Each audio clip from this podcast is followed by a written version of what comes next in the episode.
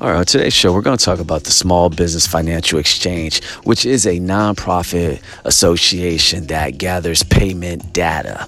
So, you heard me talk about Dun and Bradstreet. You heard me, which is D&B, You heard me talk about Equifax Business, Experian Business, and uh, Creditsafe. So, I also spoke briefly about small business financial exchange. Now, you're starting to see this one also pop up a lot when factoring in business credit. And some of the reasons people are looking at is that when you're getting a membership or becoming a member and provide small business payments to the SBFE, they license that so other people can now do and look at your profile, your credit business profile.